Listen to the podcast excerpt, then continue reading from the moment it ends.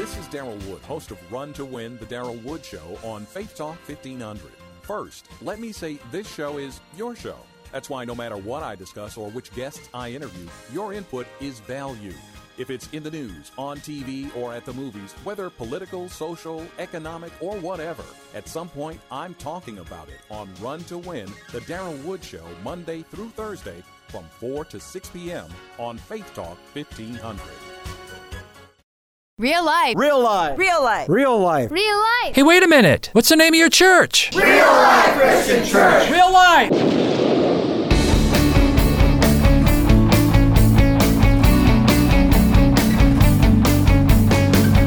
Get real with another edition of Think About It real life messages from Pastor Dennis Rasper from Real Life Christian Church.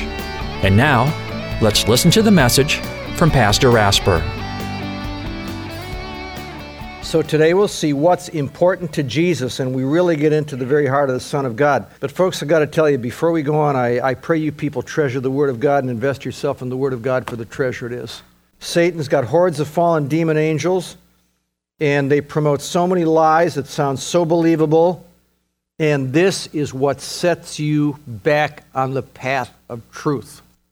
And I remember the story about how the church in the 15th century, the Roman Catholic Church had buried the Word of God under all their sacraments, under all their rites, under all their rituals, under all their church doctrine. And then Martin Luther, and I'm not making a God out of him, it's all God working in him and through him, walked across the pages of history, and Luther couldn't find any peace with God because of his sins. Until the Holy Spirit led Luther to blow the dust off the Bible. He blew the dust off the Bible, and by the Spirit's guidance, he found Romans 1:17 and Romans 1:17 reads like this for in the gospel a righteousness from God and that's the key word a righteousness that comes from God is revealed. A righteousness that is by faith from first to last. It begins and ends with faith. And then the quote from the prophet Habakkuk the just shall live by faith. That one passage Romans 1:17 turned the whole religious world upside down I mean, Martin Luther learned that we're not righteous in ourselves, but righteousness is a gift, Romans 1:17 from God. We receive it by faith from first to last, and that every believer will live his life day by day. That's what it says, the just shall live by faith. Day by day you live your life by faith in the Son of God. I mean, Luther read that passage, and for the first time in his life, he had peace with God, so he published 95 points of debate. And I just want to show you how God works. Just that time, a guy named Gutenberg in England invented the printing press or movable type. And so Luther's 95 points of debate are circulated all over the Holy Roman Empire. And the Word of God is unleashed, and the Christian church has never been the same again because they had the Word of God. The truth was unleashed. I want to read this to you. These are the last two verses, man, of a great Reformation hymn. A mighty fortress is our God, though devils all the world should fill, all eager to devour us. We tremble not, we fear no ill, they shall not overpower us. This world's prince may still scowl fierce as he will. He can harm us none. He's judge, baby. The deed is done, and baby's not in there. Thy word they still shall let remain, nor any thanks have for it. He's by our side, the Lord, upon the plain with his good gifts and spirit. Now listen to this. And take they our life, goods, fame, child, and wife. Let these all be gone. They yet have nothing won. That stirs my soul. So cherish the truth. Today we remember, in the last part in this series for a while, the Father sent his Son on the mission, and that mission was coming to a head. Our Lord had chosen prayerfully 12 disciples, and a disciple, Greek word mathetes, is a learner. So these guys would learn from Jesus and carry on his ministry when he went back to heaven. He trained these guys for three long years, and now it was coming down to zero hour. It was the Thursday evening before what we call Good Friday. Jesus and his family of disciples are about to celebrate the Passover meal that we call communion in a, a second floor room of somebody's house or an inn. This would be their last meal together. Now, if you were about to eat your last meal with the most beloved people in the world to you, and you knew it was your last meal, you got four or five hours left with these people who are so precious to you, what would be important to you?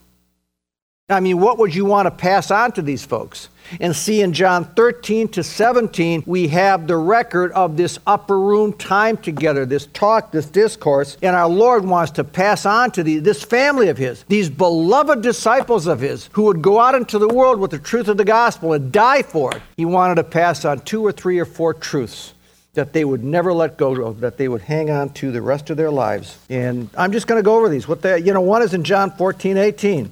He says, I will not leave you as orphans.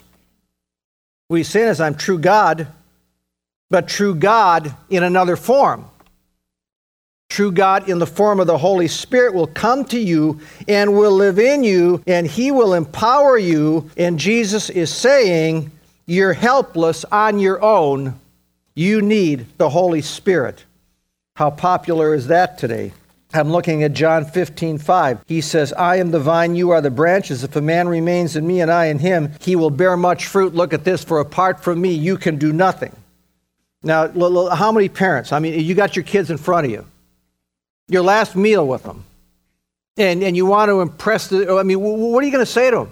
I mean, a lot of parents would say, well, um, you can be anything you want to be. Study hard, work hard, put your nose to the grindstone, and you can be anything you want to be.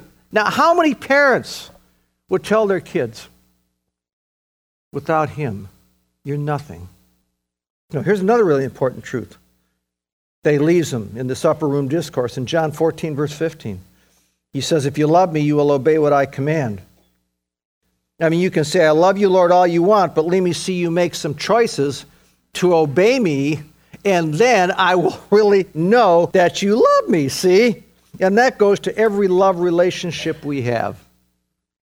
Here's another deep, important truth that our Lord wants to leave with his, his disciples. John 14. He says, In my Father's house there are many rooms or many mansions, and I'm going to prepare a place for you. Listen to this. And I will come back. Here's the heart of God and take you to myself, that you may be where I am. He's saying there's a, there's a reward. No matter what you guys suffer for my name, you will be with me forever. And nobody's ever going to take that from you. So he leaves these guys these truths. Would these be the most important things you pass on to your loved ones? So ask yourself what's important to you that you want in their soul that they will never, ever, ever, ever let go of. What do you want to pass on to your loved ones? And what are you passing on to your loved ones? And what are you talking about in your family circles? And what are you modeling? Now, in John chapter 13, we're going to spend the rest of our time today on this. We have the first important truth that he wants to leave with his family of disciples. And this is in John chapter 13, in verse 1. It was just before the Passover feast. Jesus knew that the time had come for him to leave the world and go to the Father. And having loved his own who were in the world, he now showed them the full extent of his love. He's going to show them the full extent of his love. First, he's going to wash their feet, and then he's going to die for their sins. Verse 2 The evening meal was being served, and the devil had already prompted Judas Iscariot, son of Simon, to betray Jesus. And he knew that the Father had put all things under his power. He had come from God, as returning to God. He knew all that. So here's what he did he got up from the meal, took off his outer clothing, and wrapped a towel around his waist. He was about to do the thing that not everybody wanted to do. Now remember, there's certain paramount truths our Lord wanted to leave with his disciples. And so here's what he does. He wraps that towel around his waist, and in verse 5, after that, he poured water into a basin and began to wash his disciples' feet, drying them with the towel that was wrapped around him. Now, maybe you know from other parts of Scripture that the obligation of washing feet was not given to a servant. The word for servant is diakonos, it means a deacon. And it wasn't a servant's job to wash people's feet when they came into the house. It was a custom, but it wasn't a servant's job because servants were paid, they had a life of their own, and they had rights. To wash feet when you came into a home was the job of a, in Greek, doulos, D O U L O S, which is a slave. Because slaves were owned, they had no rights. You tell them what to do, and they do it. And notice, none of the disciples wanted to be a doulos, a slave, and do the customary thing and wash the dust off each other's feet. Matter of fact, you get the ch- verse 8 of chapter 13 of John, and Peter says, No, said Peter, you shall never wash my feet. You're not going to wash my feet. You're the Messiah. Messiah don't wash feet, they get their feet washed. Now, here's what it's all about. Verse 12, John 13. When he had finished washing their feet, he put on his clothes and returned to his place. Do you understand what I have done for you? He asked them. You call me teacher and Lord, and rightly so, for that's what I am. Now that I, your Lord and teacher, have washed your feet, you should wash one another's feet. I have set you an example that you should do as I had done. He said, I'm your Lord and Master, and I washed your feet. Now you guys go do the same. So, what's it mean? John 13 is talking about being a servant, having a servant attitude. And, folks, I want to tell you if we can develop a servant's heart that's willing to roll up your sleeves and wash feet or whatever you have to do, you have gained something so precious when you make that an automatic first response. Man, I shoot for that. That's an ideal that I shoot for.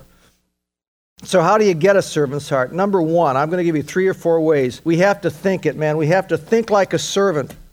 I mean, how many times have you ever heard it from Proverbs 23 7? And a man, as a man thinks within himself, so he is. And man, that is so true. As a man thinks within himself, so it is. That's wisdom. How do you see yourself? It's how you think about yourself. Here's what I seek to do. Here's what drives my self image, seriously. I inherit Adam's sin. And God told Adam, don't eat from that one tree.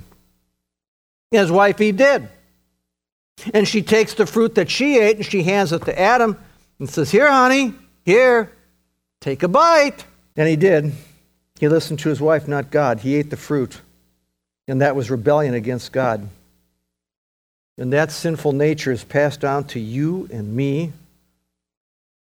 And what we are entitled to in this entitlement generation, ladies and gentlemen and children, is the full fury of the wrath of God that's our entitlement.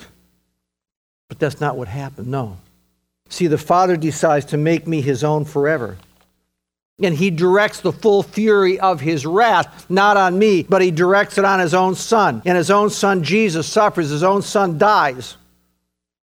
And I'm home free. Now tell me you or I deserve that. Tell me we're entitled to that. I mean, I've been elevated to sonship and you're a believer, I mean, we're sons and daughters of the King. We're sons and daughters of Almighty God. You know, it came to mind Psalm 40, Psalm 143, verse 1. David understood that. He says in 143, 1, O Lord, hear my prayer. Listen to my cry for mercy. In your faithfulness and righteousness, come to my relief. And then he says in verse 2, he says, he says, come to my relief. and, and don't bring your servant into judgment. That's what I deserve. He says, Don't bring your servant into judgment because no one living is righteous before you. And David understood he had free access to holy, eternal God. And what he deserved wasn't free access to a holy, eternal God. What he deserved, he didn't get. And David knew that. And see, when you let that roll around in your mind, and we don't think of ourselves like that. We don't. I, I, I seek to, I try to. When you think of yourself like that, you know you're living in a constant state of grace and mercy. Constant grace and mercy. And knowing I live in constant grace and mercy, I ask myself the question how can I be so arrogant as to think of myself first? that means when my neighbor comes over and needs me, I do their thing before mine. Or when somebody calls me and they need me, I do, I, I, give attention to what they need before I give attention to my own schedule. Now, obviously, we can't do that in every case, and God's going to give you that discernment. But, folks, that's what I mean by washing feet, and I believe that's what the Lord meant by washing feet. When God brings people into your life to serve them, and you're on overload, man, you got so much going on in your life, guess what? God knows that. Now, I got to think like this, and he sends them anyway. He knows what you have to do. He knows what I have to do. But he brought that person into your life anyway. And he and here's been the experience of my life. He will always, always make a way for you to accomplish your thing too. And if you don't get done what you want to get done, it wasn't all that important. Because you did God's thing first, and life goes on. It's all how you see yourself if you're going to serve people and wash feet, then all that implies you've got to think like a servant. Secondly, second way, how do you develop a servant's heart? John 13. This is verse 13. You call me teacher and Lord, and rightly so, for that's what I am. Now I, your Lord and teacher, have washed your feet. You should also wash one another's feet. So the second way you do this, you model Christ. And I asked this question. I asked myself this question when I was writing this what's the bottom line of my life? And I got to look, you know, just, it, it just came to mind. I knew it was in here, 1 Peter chapter 2:24. I'm asking myself, why am I here? And why did God save me? I guess that's the question we should ask. Why did God save you? If you're saved, if you're here and you're saved, you got to ask the question why God saved you. And, and 1 Peter 2:24 came to mind. It reads like this: He himself bore our sins in his body on the tree now, here it comes. So that we might die to sin and live to righteousness, so that I can die to my sins and live to righteousness. Die to sin, live to righteousness. Or said like this, so we can become more like Christ every day that we live. I want to become more like Christ, this guy who washed feet. And I got to think, who is this Jesus Christ? I thought of Genesis 1 let there be light. He spoke this world into being. There was nothing and he spoke, and all of a sudden you had a world. I think of Psalm 90, verse 2 From everlasting to everlasting, you are God. This Jesus was never created, and he'll never end. And he is. He's, he's, he's God. How'd he pull that off? I think of Revelation 5 13. Then I heard every creature in heaven and earth and under the earth and on the sea and all that's in them saying, singing to, to him who sits on the throne and to the Lamb the Lamb is Jesus, the one who sits on the throne of the Father. To him be praise and honor and glory and power forever and ever and ever. And the Lord is worshiped and adored by every created being in heaven and earth. He spoke this creation into existence. He, he's God forever. He's uncreated. That's the same guy. I got to think like this, man. That's the same one who in John 13 5 did this. After that, he poured water into a basin and began to wash his disciples' feet, drying them with the towel that was wrapped around him. That's the guy who did this. And it boils down to this. See, I, don't ever want to reach a point in my life where I become so self important that to wash people's feet, I say, oh, that's somebody else's job. Somebody else can do that. It's not my job. I never want to get like that man. May we never get to a point where somebody that needs to be helped or served in some way or something that needs to be done and nobody else is willing to do it. And that happens, by the way, in churches. You know, there's a need. Let somebody else. It happens in businesses and it happens in families, okay? Happens everywhere and nobody else has the time or they want to make the sacrifice or they don't want to make the sacrifice and they don't want to pick up the ball and do it. And Jesus Christ, the Lord of the universe, picked up the ball and he did it. And may you or me never think ourselves so good or that our time is so valuable or that we are so important that we don't step up to the plate and do it without being asked. That, folks, is growing in Christ likeness. And so the second way, the second way you develop a servant's heart is to model Jesus Christ. Here's another way to get a servant's heart. Folks, we got to practice it. It's unnatural. It's unnatural to me be a servant. Whenever something's not natural, you just keep telling yourself, this is right, this is God's will. I just got to keep telling myself that. This is what the Lord wants me to do. And then you tell the Lord in prayer, you tell the Lord, hey, I, I, got a real hard time being obedient in this areas of my life. And He knows that. And you tell the Lord, I, I need the power of the Holy Spirit in me right now to conform to your will. And you're always conscious of it. You're always conscious of being a servant. This is against your nature, it's against my nature. And you're always conscious of it all the time. So when people and their needs or some situation that needs someone to say, I'll do it, when that comes into your life, you keep telling yourself again and again and again, this first, then me, this first, then me, this first, then me. And the more you do it, the more it's going to become natural in a way of life. And that's the Christian walk. And here it is. This is what God's will. You, you know this is what God wills. And you say, and I don't want to do this. This is God's will, and I don't want to do this. I don't want to serve. And you act contrary to your nature. How many times I got to do that? Man, I'll tell you. And you do it anyway, and you do it anyway. And I want to tell you, as you do it anyway, the Holy Spirit's going to begin to build up that servant's heart in you. And it will invade as you practice it every area of your life. Jesus set an example. He said in John 13, He said, I have set you an example. This is verse 15, that you should do as I have done. And we need to be examples of righteous living, folks. You have to, Jesus said, I set you an example. You, you, you need to be an example in the arena where God's placed you. We need to be examples because people are looking at us. I thought about what I think is one of the neatest giving of an example in all Scripture. David was the anointed king over Israel. Samuel had anointed him, the prophet Samuel, poured the oil over him. But he said, You're not going to become king until God moves the present king, Saul, out. God got to move Saul out first. Now, Saul knew that David had been anointed, and all Saul does with the rest of his life is he hunts David down, trying to take David's life. So one day, 1 Samuel 26, David and his men, they come to a campsite, and lo and behold, there is his enemy, King Saul, asleep on the ground his spear stuck in the ground next to him, and his main guy, his tough guy, says, Look at God serve Saul up to you on a silver platter, man. There it is, right there. The guy's name is Abishai.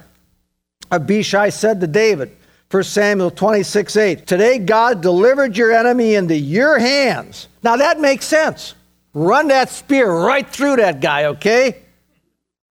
And Abishai says, Now let me pin him to the ground with one thrust of my spear. I won't have to strike that dude twice. It doesn't say that dude, it just says, I, will have, I don't have to strike him twice. Here's what David says. But David said to Abishai, Don't destroy him. Who can lay a hand on the Lord's anointed and be guiltless? As surely as the Lord lives, he said, the Lord himself will strike him. Either his time will come or he will die, or he will go into battle and perish. But the Lord forbid that I should lay a hand on the Lord's anointed. So I'm reading that. You know, I'm thinking about that. And I'm thinking, I'm not that Abishai, I'm one of David's men. I mean, it's just right there before me. This could end all my problems. Wham! Life gets good. That if I thought that through, I would think to myself that David was so right and he made such a wise decision and set such a tremendous example. I would respect him so much you can't believe for that example. See, more people watch us than we know. And we have more influence, folks, than we will ever know. And we need to be aware of who we are in Christ Jesus and that people see you and I believe that godly role modeling begins in the family. If your husband, your wife, your kids see you practice your faith, even when to do God's will may cost you, you're going to etch something on their minds and their hearts that they will never, ever, ever forget. And would you think of the great honor you have by setting that example to shape a life? Listen, I still remember significant people in my life, and they made sacrifices. They made difficult choices like David did. And I, I, I can remember, I said, that's the kind of a person I want to be like. They modeled godly virtues. Listen, I pray that you look at Jesus as your example, but folks, i got to say this too. If all he is is your example, you are lost. You will never see the light of heaven. You seriously, you're lost. That man who washed feet is the same man who left heaven, came to earth, represented you and me with his perfect life, and died, his, died the death that we should have died. And then he broke the chains of death, all to give us the way out of our sin. And I pray if you haven't done so right now that you confess your sins. You ask him to forgive every, every, everything you've ever done against his holy will. Just ask him right now, forgive everything I've ever done against your holy will. And I guarantee you he will. That's his promise. He'll wash you, he'll cleanse you, he'll change your heart, he'll put you on a whole new path with your life, and he will do that for everybody, no matter who you are or what you've done. Think About It is sponsored by Real Life Christian Church. Real Life Christian Church meets in Endeavor Middle School, 22505 26 Mile Road, just west of North Avenue in Ray, Michigan. Sunday service starts at 10 a.m. Visit us on the web at rlcc.us. Never miss a single message from Pastor Rasper. Just go to faithtalk1500.com and download the Real Life Podcast. And until next week, may God's Word do a work in you. Real Life Christian Church. Get real.